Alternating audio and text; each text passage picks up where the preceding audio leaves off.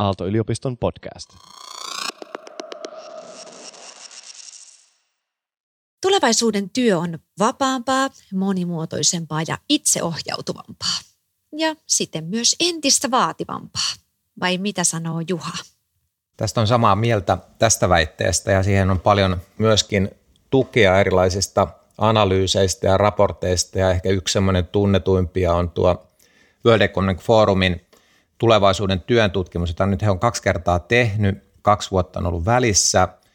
Ja hekin sanoo niin, että heidän tutkimuksensa mukaan tulevaisuuden työ on selkeästi kompleksisempaa, eli vaatii tämmöistä kognitiivista kykyä enemmän, vaatii myöskin luovuutta enemmän, vuorovaikutustaidot korostuu. Ja sitten he on tässä uudessa raportissa on myöskin tuonut nimenomaan tämän teknologian, eli teknologinen osaaminen korostuu. Eli jos nämä kaikki tulee yhteen, niin tulevaisuuden työ on kompleksisempaa, se on vaativampaa, mutta siinä myöskin se on, voi olla paljon rikkaampaa ja paljon antoisampaa. Puttonen ja Vilkkumaa. Vilkkumaa ja Puttonen.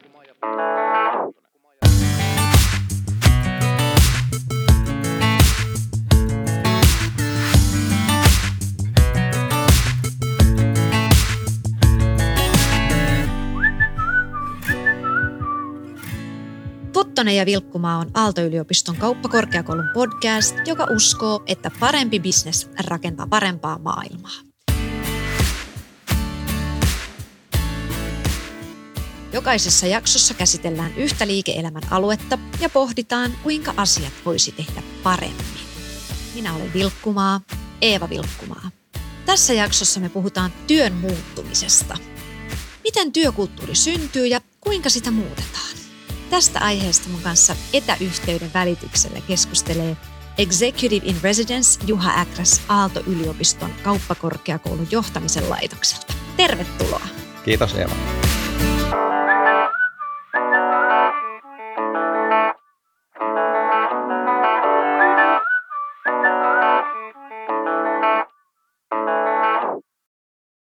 Tosiaan, kun työn haastavuus ehkä tulevaisuudessa korostuu, niin tämä työkulttuurin ja työelämän hyvyyden merkitys, se korostuu myös entisestään. Ja Juha, sä toimit tutkijana Aalto-yliopiston johtamisen laitoksella ja lisäksi oot valmennusyritys Hintsa Performancein perustaja jäsen sekä hallituksen puheenjohtaja. Ja sä oot sanonut, että sun missio on parantaa suomalaista työelämää, mutta missä meillä erityisesti on parantamisen varaa?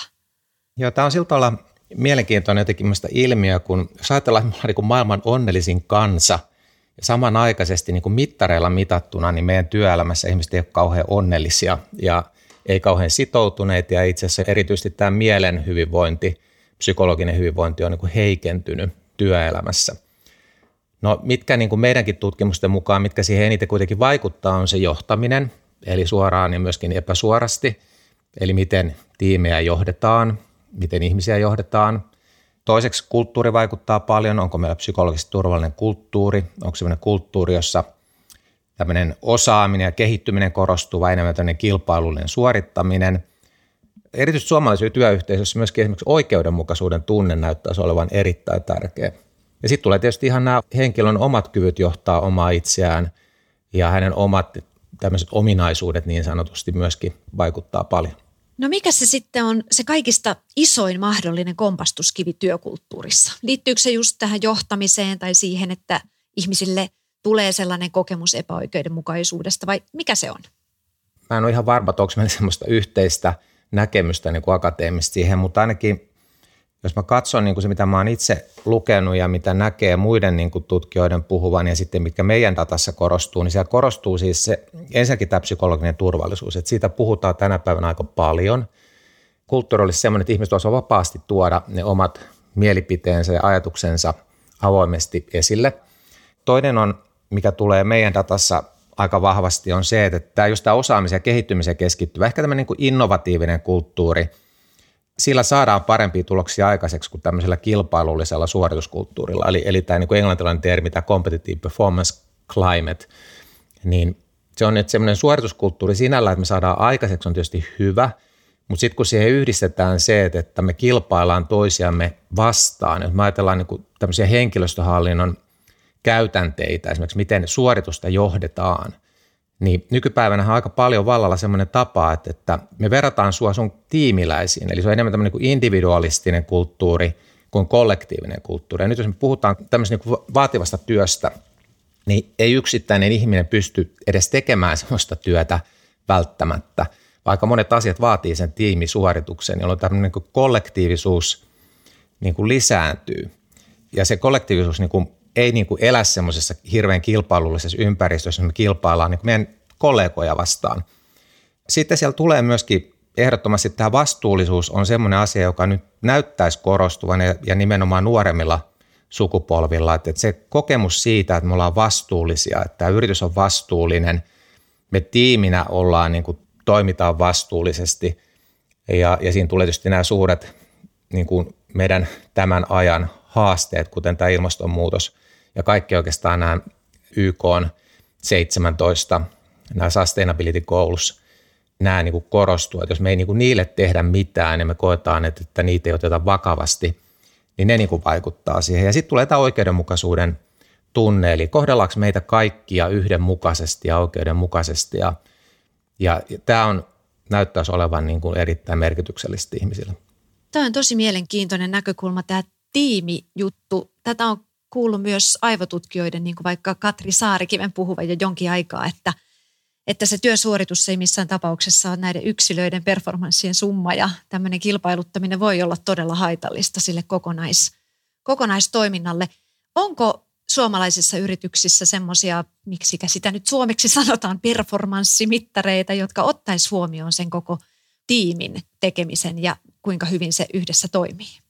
Itse jotenkin koen niin, että sitä enemmän enemmän nyt tulee sen tyyppisiä mittareita. Että mehän on sanottu usein niin, että mittareiden pitää olla merkityksellisiä sulle itsellesi ja että sä voit kokea vaikuttavasti niihin. Ja, ja silloin aika usein kritisoidaan erityisesti niin kuin yritystason mittareita vastaan.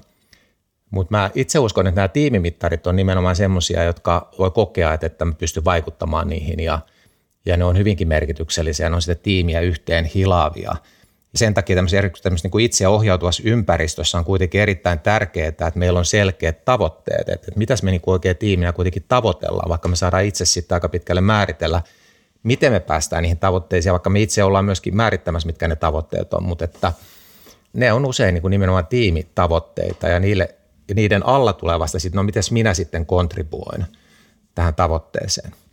No mites kun nyt aika paljon puhutaan tästä työn muutoksesta, eli yksi visio tulevaisuudelle työn suhteen on se, että tämmöinen vakituinen ja kokoaikainen palkkatyö ei välttämättä ole enää normi, vaan tuloja ruvetaan hankkimaan yhdistelemällä erilaisia palkkatöitä ja tukia ja yrittäjätuloja ja kaikenlaisia muita tulonlähteitä. Niin miten tällainen tulevaisuus vaikuttaa siihen työkulttuuriin ja johtaako se siihen, että kaikista tulee sitten kuitenkin niitä yksinäisiä suorittajia ja stressaajia, jotka kilpailee sitten näistä vähistä työtehtävistä muiden kanssa? Ja tämä on kyllä tosi mielenkiintoinen, kun tässä on sellaisia niin paradoksaalisia trendejä. Että yksi on just tämä, että se työ, ollaanko me oikeasti työntekijä vai ollaanko me nolla tuntisopimuksella, ollaanko me enemmän oman yrityksen kautta toimivia yrittäjiä.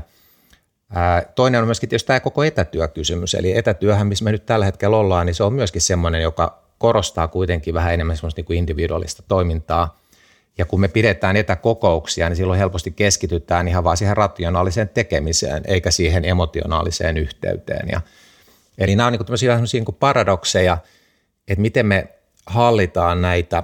Ja mä kuvittelen, että just tämä, mitä kysyit Eeva, niin, niin siinä on niin kuin pari eri ulottuvuutta. Eli toinen on se, että, että jos me ollaan semmoisia niin oman elämän ammattilaisia, eli meillä on jotain syvää osaamista, jota me voidaan myydä, myydä tälle maailmalle niin sanotusti markkinalle – niin tämmöisen tilannehan on usein aika hyvä, koska he pystyvät niin itse asiassa saamaan siitä työsuoritteestaan suuremman tulon kenties. Ja he on hyvin niin kuin haettuja tässä markkinassa. Eli tulee näitä tämmöisiä osaamisalueita, mitä arvostetaan paljon, niillä on paljon arvoa. Ja tämmöiset niin kuin projektityöntekijät, nämä onkin niitä kaikista arvokkainta projektityövoimaa. Ja sitten tietysti on tämä toinen puoli, niin kuin Eva sanoit, että no miten sitten ne, joilla kenties ei saa niin hyvää tuntipalkkaa, on ehkä vuokratyövoimaa, saa tehtyä töitä vain 20 työtuntia viikossa, vaikka haluaisi tehdä normaalit tuntimäärät, niin sitä varten varmasti tulee se kysymys yhteiskunnallisesti, että, että, kaksi asiaa. Toinen se, että no mistä he saa sen tulon, että he niin pärjää täällä. Ja, ja toinen kysymys on se, että mistä he saa semmoisen työn, joka kuitenkin on heille merkityksellistä. Kun me tiedetään ihan niin kuin psykologiasta ja me tiedetään niin kuin näistä meidänkin datoista, että jos ei ihminen koe omaa työtään merkitykselliseksi tai että hänellä on se merkityksellisyyden lähde jossakin työn ulkopuolella, niin sitten ihminen ei voi olla kauhean onnellinen. Niin tässä on todella monta puolta. Että nyt se visio vaikuttaa vähän siltä, että tämä on todella semmoisten niin kuin itsensä hyvin turvallisiksi tuntevien henkilöiden kannalta voi olla hyväkin tilanne, että tämä työmarkkina jotenkin monipuolistuu siinä mielessä, että työtä voi hankkia niistä itseään kiinnostavista lähteistä. Mutta sitten just semmoiset ihmiset, jotka tarvitsee sitä semmoista pysyvyyttä ja varmuutta siitä, että palkkaa ja työtä on huomennakin, niin – ovatko he ihan niin kuin kerta kaikkiaan musertumisvaarassa semmoisessa tilanteessa, kun sit vakituista työnantajaa ei ehkä enää olekaan. Kyllä tässä on monta vaaran paikkaa ja mielestäni tämä on just niin kuin sanoit yksi, että miten me niin kuin pystytään pitämään huolta siitä, että kaiken tyyppiset ihmiset, kaikenlaiset persoonallisuudet niin kuin pärjää tässä meidän yhteiskunnassa tulevaisuudessa. Ja nyt tästä puhutaan usein, että tämä on niin kuin innovatiivinen kulttuuri ja tässä pystyy kaikkea hyvää tapahtumaan, mutta sitten – tosiasia on se, että kaikki ihmiset eivät ole välttämättä motivoituneita ainakaan koko aika. Heillä ei ehkä välttämättä vielä ole sitä osaamista tai he tarvitsevat enemmän semmoista niin kuin turvallisuutta, tukea siihen työn tekemiseen.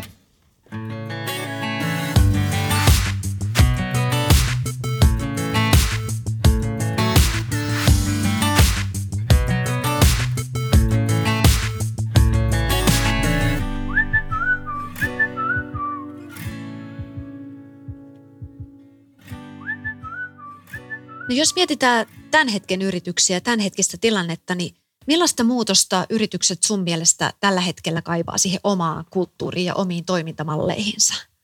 Se, mitä mä ainakin kuulen ja mitä mä näen, niin yritykset keskimäärin ei enää puhu samalla lailla, että meidän pitää olla niin tehokkaampia, vaan siinä korostuu se, että meidän pitäisi olla innovatiivisempia ja meidän pitäisi olla mukautuviskykyisempiä ja meidän pitäisi ehkä tämä digitalisaatiossa niin kuin mennä nopeasti eteenpäin. Ja nyt tässä on niin aika monta semmoista niin muutosagendaa yhtäaikaisesti. Jos me nyt otetaan joku näistä, niin että ajatellaan vaikka se, se innovatiivisuus niin kuin agenda, niin se voi olla hyvin erinäköinen kuin se, että, että hei, meidän pitäisi olla hyvin mukautuva tässä markkinassa, pystytään nopeasti reagoimaan. Ja silloin mä oon niin itse tässä niin omassa tutkimuksessa, me puhutaan niin kuin johtamista ja kulttuureja, niin mä oon tullut enemmän enemmän siihen johtopäätökseen, että tämä on niin kuin äärettömän kontekstuaalista – Eli, eli sen niin kuin yrityksen pitää itse ymmärtää se oma tilanteensa, eli tämmöinen tilannekuvan, semmoinen realistisuus. Eli toisi semmoinen niin realistinen kuva siitä, että missä me niin kuin nyt mennään. Ja sitten niin kuin pitäisi saada tietysti se ajatus siitä, että kuinka me yhdistetään näitä eri tarpeita. Ja se voi olla, että, että esimerkiksi, että meillä on joku tiimi, joka on hyvinkin, pitää olla hyvinkin innovatiivinen, ja silloin me pitäisi hyväksyä se, että joissakin tiimeissä – me hyväksytään se, että siellä toimitaan eri lailla, koska me haetaan innovatiivisuutta. Joissakin tiimeissä me toimitaan eri lailla sen takia, että se on hyvin tämmöinen niin kuin myyntipainotteista. Me halutaan saada aikaiseksi paljon myyntiä. Joissakin tiimeissä me halutaan hyvin vahvaa niin kuin laatua, semmoista, että se on hyvin standardia se tekeminen. Ja silloinhan jokainen kun pystyy kuitenkin sen ymmärtämään, että silloinhan se tarkoittaa sitä, että johtaminen on hieman erinäköistä, se kulttuuri, mitä me siltä odotetaan siltä tiimiltä on erinäköistä. Me odotetaan myöskin, että ne työskentelee hieman eri lailla. Ehkä siellä suoritusta mitataan eri tavalla. Eli se kokonaisuus on tärkeää ja sitten ymmärretään se, että se on kontekstuaalista. Eli eri paikoissa organisaatiossa voikin olla erilaista ja silloin siitä saadaan semmoista niin kuin se tulee niin kuin konkreettisemmaksi. Että helposti yrityksen, jos varsinkin jos on isompi yritys, niin siellä niin kuin ylätasolla, kun näitä asioita pohditaan, niin se on niin kuin tavallaan liian geneeristä. Se on niin kuin se pelko että sitten tulee teoreettista ja sitten se ei ehkä ole kuitenkaan, sitä ei voi kuitenkaan soveltaa niin kuin ihan joka paikassa samalla tavalla. Tämä kuulostaa todella hyvältä, myöskin todella vaativalta tälle johtoportaalle, eli sanot, että tämmöisiä mahdollisesti johtamisen opinnoissa opittuja peukaloja sääntöjä siihen, miten minkäkinlaista organisaatiota tulisi johtaa, niin ei voi, ei voi ihan sellaisenaan soveltaa, vaan pitää aika herkällä korvalla kuunnella sitä omaa organisaatiota ja oppia siitä, mitä kukin henkilö ja tiimi ja yksikkö siellä organisaatiossa tekee. Oletko nähnyt, että tällainen johtamistapa onnistuu joissain suomalaisissa yrityksissä? Kyllä mä näen, että se niin onnistuu ja kun se on, se on vähän jopa johtajaspesifistä, että jotkut tutkimukset on niin pohtinut sitä, että mikä se on se ero erityisesti sen ylimmän johdon esimerkiksi keskijohdon välillä. Ja, ja, ja yksi sellainen merkittävä ero, mitä on löydetty, on se, että ylimmät niin kuin johtajat on useammin johtajia, jotka pystyy muuttamaan sitä johtamistyyliä eri tilanteissa. Ja mä näen niin kuin sen, että ehkä, mä, ehkä on vaikea sanoa, että joku yritys olisi niin kuin erityisen hyvä tässä tämän tyyppisessä toiminnassa ja tässä kontekstuaalisuudessa nimenomaan, mutta mä näen, että kyllä niin kuin jotkut johtajat on erityisen hyviä siinä. Sä oot mukana johtamassa tutkimusohjelmaa nimeltään The Exponential Work Project Cascading Wellbeing, Climate and Organizational Performance. Tämä ohjelma on Aalto-yliopiston ja Hintsa Performancein yhteinen tutkimusprojekti. Kerro vähän tästä hankkeesta. Tämä on tosi mielenkiintoinen hanke, joka alkoi käytännössä jo vähän yli kolme vuotta sitten Kristiina Mäkelän kanssa, joka on meidän Aallon provosti. Ja hän on myöskin siis HR-professori ja meidän johtamisen laitoksella professorina. Niin Kristiinan kanssa me puhuttiin tästä aiheesta, että tämä tulevaisuuden työ – ja erityisesti pohdittiin niitä haasteita ensinnäkin, eli juuri sitä, että, että kuinka ihmiset kuitenkaan eivät ole kauhean sitoutuneita. Ja suomalaisessa esimerkiksi työelämässä, jos me verrataan sitä globaalisti, niin näyttää siitä, että mulla on vielä vähemmän sitoutuneita kuin keskimäärin muualla. Sitten toinen, mitä me pohdittiin, oli just tämä koko tämä ongelma niin kuin mentaalisten haasteiden kanssa, masennuksen kanssa. Pohdittiin sitä, että, että kuitenkin se, ne vaatimukset niin kuin meidän työelämälle nimenomaan puhuttiin tässä, että kun ne kasvaa – että pitäisi ymmärtää sitä, että missä me oikeasti ollaan laajasti, että olisi oikeasti niin kuin iso, iso määrä niin kuin organisaatioita tutkittaisiin ja katsottaisiin sitä, että mitä siellä niin kuin oikeasti tällä hetkellä tapahtuu ja mitkä asiat johtaa mihinkin, joka tarkoitti sitä, että meidän pitää tutkia sitä hyvin nimenomaan systeemisesti. Ja sen takia me otettiin sitten siihen, että okei, meidän pitää tutkia niin kuin tätä kulttuuria, että minkälaiset kulttuurit näissä on – kuinka yhtenevinen on, meidän pitää tutkia tätä johtamista, eli meillä on äärettömän laajat johtamismittarit. Sitten me tutkitaan sitä työn tekemistä, miten työtä tehdään, tutkitaan nimenomaan yksilön orientaatioita, sitä, että millä lailla yksilöt toimii, miten niissä eri tiimeissä, ja sitten näitä tämmöisiä niin kuin hyvinvointimittareita ja käyttäytymistä, ja sitten tullaan ihan tämmöisiin niin sanottuun niin kuin ihan outcome-mittareihin, eli – Eli miten se sitten näkyy siinä sitoutumisessa, ihmisten energisyydessä, oppimisessa, miten se näkyy tämmöisissä erilaisissa tyytyväisyystekijöissä, tarpeiden täyttymisessä. Ja mitä me sitten niin lähdettiin hakemaan siihen oli se, että, että rakennetaan tämän ympärille semmoinen isompi tiimi, tutkimustiimi, ja mitä me ollaan nyt niin opittu on niin tosi mielenkiintoista, kun me ollaan tätä käytännössä nyt tehty tosiaan se kolme vuotta, niin siinä on niin kuin näitä implikaatioita kaikille näille eri osa-alueille. Mitä siinä tutkimuksessa on selvinnyt? Onko sinulla jotain semmoisia pääviestejä, joita haluaisit meille kertoa tämän tutkimuksen tuloksista? Joo, siinä on paljonkin on niin kuin tullut, jos ajatellaan tämmöisiä niin kuin alustavia tuloksia, että mehän ei olla vielä julkaistu näitä artikkeleita. Me nähdään siellä niin kuin kulttuuripuolella, me nähdään se, että nimenomaan se osaamisen kehittymisen keskittyvä kulttuuri tuo parempia lopputuloksia kuin tämmöinen kilpailun suorituskulttuuri – se psykologinen turvallisuus näyttäytyy siellä hyvin vahvasti, tämä oikeudenmukaisuus ja vastuullisuus. Johtamisen puolella näyttäisi siltä, että tämmöinen valtuuttava johtajuus versus semmoinen kontrolloiva, eli, eli siinä mielessä tämmöisen niin itseohjautuvuuden ulottuvuudessa, niin mitä itseohjautuvampi tiimi on, niin sillä on merkittäviä vaikutuksia hyvinvointiin ja suoriutumiseen. Nyt tässä on sitten huomattava se, että että se ei tarkoita sitä, että se kontrolloiva johtajuus on niin kuin väärin. Että sen kontrolloiva ulottuvuuden ehkä äärilaita on se, että olet niin hyvin autoritäärinen, niin kuin egoistinen johtaminen. Ja nyt semmoinen peruskontrolloiva johtaminen ei, ei siis ole sitä kuitenkaan. Jos ajatellaan tämmöistä niin transaktionaalista, transformatiivista johtajuutta, joka on ehkä semmoinen eniten tutkittu niin kuin viime aikoina, niin siellä näyttäytyy se, että tämmöinen transaktionaalinen johtajuus tarvitaan, eli että ihmiset tietää oman roolinsa, ihmiset tietää – mitä heiltä odotetaan, semmoinen selkeys siinä, mutta sitten vähän käy siinä on semmoista innovatiivista muutosta mukana, sitä transformatiivista johtamista, eli semmoista visionääristä, inspiroivaa johtamista tarvitaan myöskin. Ja sitten jos ajatellaan semmoista niin sitä suhteen laatua, eli tämmöinen palveleva johtajuus, se, että esimiehelle ja alaisella on hyvä suhde, tiimillä on hyvä suhde, niin se tuo parempia lopputuloksia kuin tämmöinen että se suhde sille, siitä ei niin kuin välitetä tai se voisi olla niin äärimerkkinen jopa ihan tämmöinen niin kuin abusive, semmoinen kiusaava pelon ilmapiiri. Eli valtuuttavaa, transformatiivista, palvelevaa johtamista, jossa on kuitenkin tämä transaktionaalinen puoli, eli että ihmiset semmoinen selkeys näkyy. Ja tämä on semmoista niin kuin aktiivista johtamista.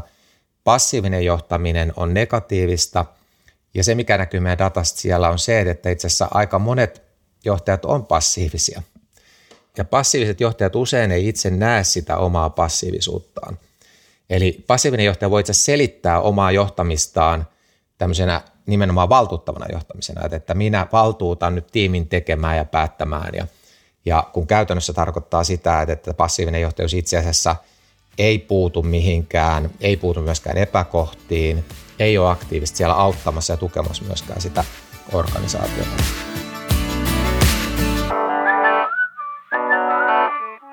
Puttoma, put, Puttonen ja Vilkkumaa. No Juha, me tässä vedetään podcastia nyt etäyhteyden välityksellä, niin kuin moni muukin tällä hetkellä hoitaa korona-aikana töitään erilaisten etäyhteyksien päästä. Nyt nämä etätyöskentelytavat tulee pakosta aika tutuiksi ja varmaan aika moni jatkaa tällaisten etämenetelmien kautta myös tämän kriisin päätyttyä. Mutta miten sä näet, että mitä tapahtuu, jos ihmiset lakkaa ihan kokonaan tapaamasta sitä työyhteisöään? Jääkö silloin tämmöisiä tärkeitä ideoita syntymättä, jos tämmöinen epävirallinen kanssakäyminen häviää kokonaan? Tämä on mielestäni niin aivan niitä ydinkysymyksiä. Että tämähän voi olla hyvinkin palkitsevaa jollekin henkilölle tämmöinen etätyö jossakin tilanteessa. Ja jollekin toisille ihmisille ja työntekijöille niin tämä itse asiassa voi olla hyvinkin haasteellista, kun siellä on vaikka kolme pientä lasta pyörii siinä ympärillä. Ja, mutta sitten jos mä ajatellaan sitä työyhteisöä, niin että mikä on se optimaalinen kombinaatio etätyöstä ja yhdessä tekemisestä, koska se etätyö helposti keskittyy nimenomaan niihin sen työn tekemiseen ja juuri siihen asiaan. Ja siellä niin kuin harvemmin tulee semmoista aha-elämystä, että aletaankin puhua jostakin ihan muusta ja sitten niin kuin pohditaan asioita ja sitten tuleekin semmoinen ihan loistava idea. Tämä on aivan oleellinen osa sitä työn tekemistä ja sitten tulee se toinen asia myöskin on se, että no miten niitä ihmissuhteita, että kun, kun tämä on kuitenkin, me ollaan emotionaalisia – olentoja ja meillä on hirveän tärkeää se semmoinen just se luottamuksen ilmapiiri ja se, että me tuetaan toisiamme ja me nähdään. Ja me tiedetään jo kommunikoinnissa, että kuinka tärkeää on se kokonaisuus, että miten ihminen, ei vaan se mitä sanoo ja äänen painot, vaan myöskin se, että näkee koko sitä kehoa, niitä ilmeitä, kasvon ilmeitä, että, että siinähän jää ihan pelkästään kommunikaatiossa niin paljon puuttumaan, mutta että ei se optimaalinen tilanne, tämä nyt on semmoinen, että tämä ei ole mihinkään niin kuin akateemisiin faktoihin pohjautua, tätä me tullaan varmaan tutkimaan seuraavat vuosikymmenet tosi paljon, mutta jos mä niin enemmän tämmöisen niin kokemuksen ja mitä on jotain nähnyt, niin, niin se optimi ei varmaan ole se, että kaikki on siellä omassa kotona tekemässä niin kuin etätyötä, vaan että se on jonkunnäköinen kombinaatio siitä ja meillä on jotain semmoisia yhteisiä sääntöjä, miten me tullaan yhteen, miten me toimitaan semmoisessa projektimoodissa ja tehdään jotain asiaa versus semmoisessa, että me kehitetään jotain yhdessä.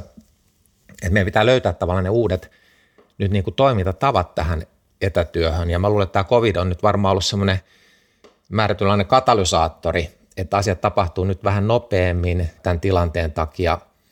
Ja mä luulen samalla lailla kuin digitalisaatiossa, että ne, jotka olivat niin nyt ensimmäisiä, jotka on jo tehnyt ne muutokset, niin nyt hyötyy tässä COVID-tilanteessa – niin mä luulen, että myöskin ne semmoiset yhteisöt, jotka on niin kuin opetellut tämmöistä etätyön tekemistä, niin nyt menestyy paremmin ja joilla ehkä sitten niin kuin löytää myöskin ne, sen hybriditekemisen niin sanotusti, jossa on se, yhdistää sitä etätyötä ja sitä lähityötä yhdessä niin kuin oikealla tavalla. Mutta se tulee varmaan tarkoittaa työtilojen muutosta, eli se miten me tällä hetkellä meidän työtilat on suunniteltu, niin ne tulee vielä muuttumaan.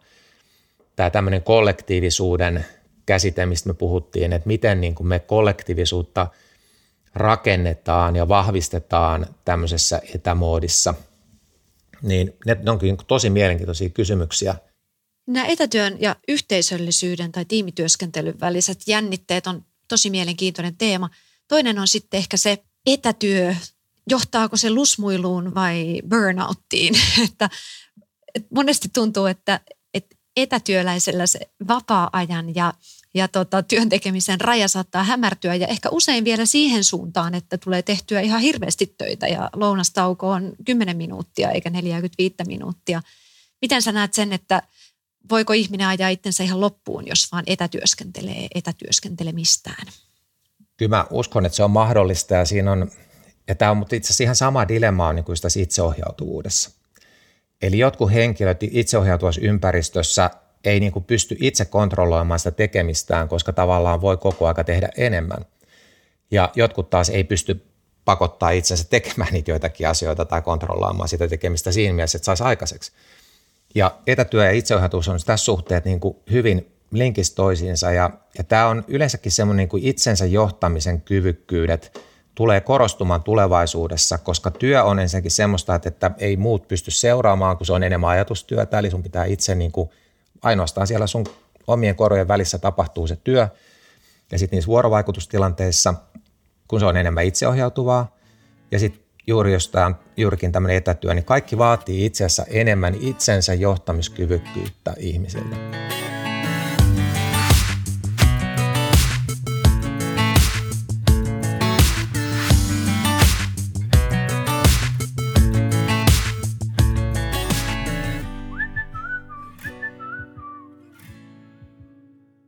Juha, otetaan tähän loppuun vielä vähän ennustuksia.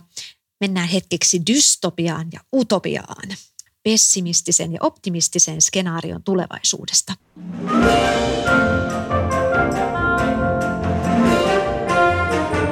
Utopia. Dystopia.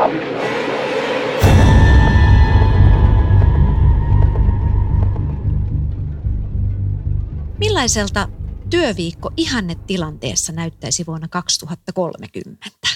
Ihannetilanne varmaan olisi se, että kun siinä vaiheessa robotit ja tekoäly ja ihmiset tekee hienosti yhdessä töitä, niin me saadaan käyttää niitä omia vahvuuksiamme ja kaikki voisi kokea sen viikon aikana semmoista työn ja elämän merkityksellisyyttä, aikaan saamista, sitä, että, että se viikon aikana on aikaa tehdä niin kuin monenlaisia asioita, sitä työtä, koska itse asiassa paljon hyvinvoinnista tulee sieltä työstä, perustarpeista, mutta myöskin siellä niin kuin kodin puolella ja vapaa-ajan puolelta. Se, että voisi olla innovatiivisuus, voisi kukoistaa.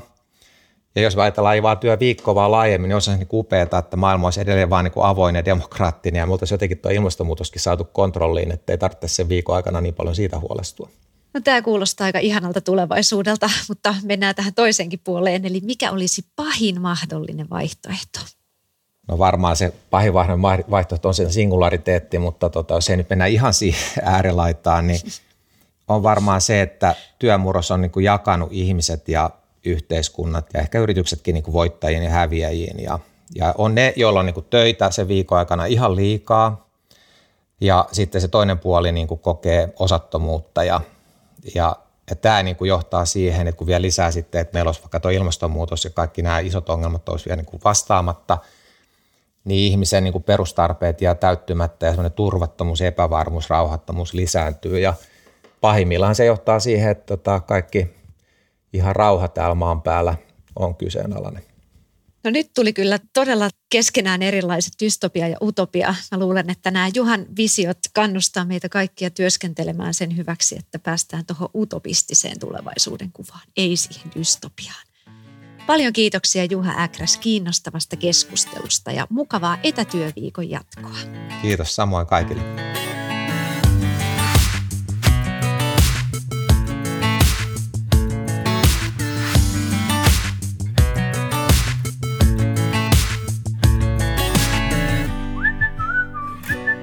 Tämä oli Puttonen ja Vilkkumaa. Löydät kaikki jaksot Spotifysta ja Apple Podcastista. Podcastin on tuottanut Jakso Media.